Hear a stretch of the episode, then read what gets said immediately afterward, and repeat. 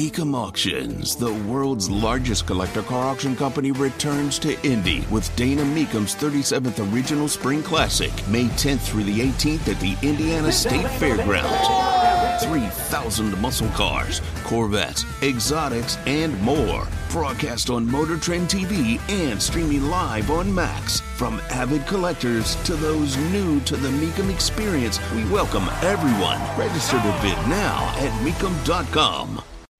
Tony Katz, the morning news, 93 WIBC. My name is Craig Collins filling in. Uh, lots of stuff to get to. We're going to get to some uh, audio from uh, Governor Ron DeSantis, and then actually a weird way in which MSNBC wanted to trash, trash Casey DeSantis, uh, which I'm really kind of confused about.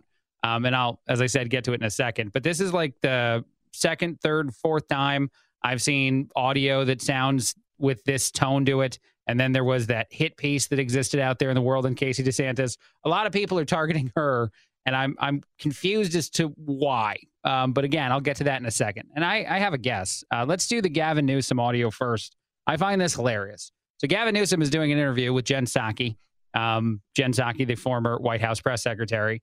And in it, he says that he obsessively watches Fox News. And uh, I think this might be amusing to a lot of people for a variety of reasons. He name drops Tucker Carlson, uh, which made me convinced that this was old audio, uh, but this is out there, brand new. So it's odd. Uh, maybe it was taped a while ago, or maybe he's just talking about Tucker still. Maybe he's watching the uh, stuff on Twitter. I'm not sure. Uh, but this is what Newsom said about Fox and about his obsession with it and how bad it is for other people or society or something else was said here, but there's a part of this that really, really interests me. They're so upset about being on the defense. Oh, by the way, actually, I should set that up first. He says that his own politicians, his own political party in California is upset that they're effectively on the defense sometimes in some of the issues of today because of how dirty Republicans are, how mean and terrible they are, being capable of creating arguments that sometimes make uh, Democrats uncomfortable. I love that part of this too. They're so upset about being on the defensive. Mm-hmm. They're so upset about the messaging on the other side, the anger industry, the entertainment wing, particularly of the Republican Party, the surround sound on Fox with these you know, I don't even like say his name, Tucker Carlson, mm-hmm. or that other, I don't even know the guy from, the, I mean, it's just like they're all the same. And One American News and Newsmax and, and what they're doing to divide this country to, you know, where illusion rules, not facts. Do Gosh. you occasionally turn on Fox prime no. time and see what happens? No. Just to see? Not occasionally, um, every night every night.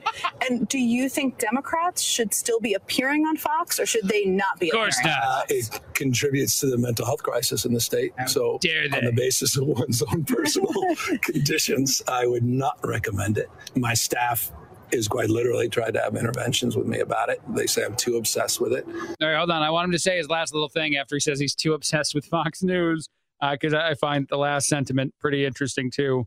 But you know what I love so far about the tone of this or the conversation here? And yeah, it's very, very far to one side of the political aisle because uh, Jen Psaki and MSNBC are as far left as you can uh, humanly be. What I find amazing about it is should should Democrats even go on Fox News is the question, and then the answer is probably not uh, for their own mental health sake. I love the fact that it's become okay to ignore entirely the idea, not not just the the opportunity or the ability to have conversations, even the idea that people should be conversing with those who would challenge them.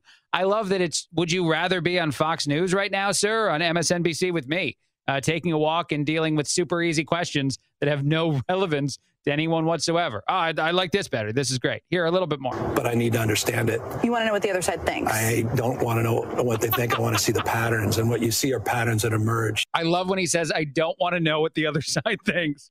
I don't want to know. I, I, don't care. It doesn't matter to me." Uh, everybody on our political side of the aisle just listens to the stuff we're doing, so we're just going to keep doing some of that, and that would be great. And everybody else can just shut up. Um, I do constantly believe uh, that it becomes much more, and this is so odd to say, a Republican mindset than a Democratic one to be open to conversation, to be open to debate, to not act as though a conversation and debate need to end with you having agreement. Uh, you can disagree throughout the entirety of a conversation, but the willingness to have one uh, seems so much more a product of one political party now. That should scream something to people. Uh, when Gavin Newsom does this interview on MSNBC and says, I don't even want to know what the other side is thinking, I don't care about that.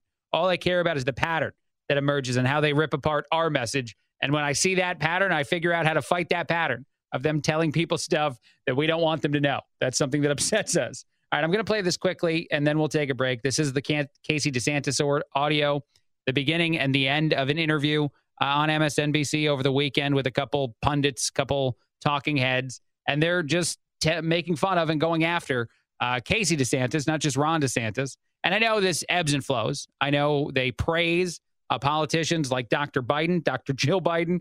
Uh, we call her Dr. Jill for some reason. I know her doctorate is not anything to do with medicine, but it's just it's just so odd that there is such a willingness to demonstrate uh, this amount of contempt for a political party through ripping apart or attacking the significant others of I, this used to be a thing that we didn't do all that much in society. Now we do it a lot. I'm not saying uh, control the message or stop doing it. I just don't. I just don't get it. I don't get the win here. So I'll play a little bit of it. Yeah, um, Jonathan, look, Casey DeSantis is a fairly compelling political figure in Florida and now nationally. For many, she's the brighter side to Florida's angry governor.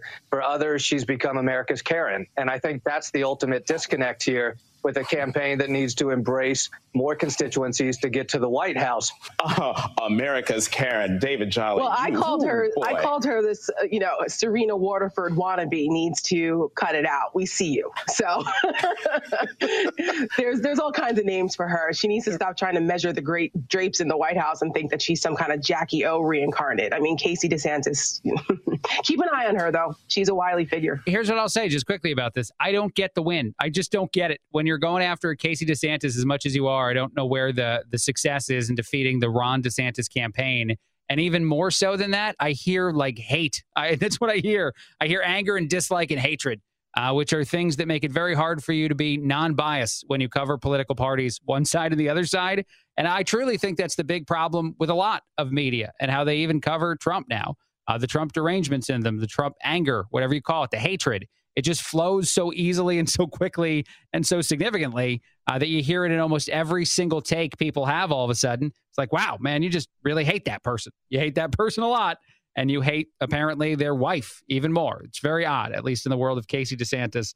Uh, there's this, I think, growing obsession with left leaning media and attacking her. All right, quick break, a lot more. Craig Collins filling in. Tony Katz, The Morning News, 93 WIBC.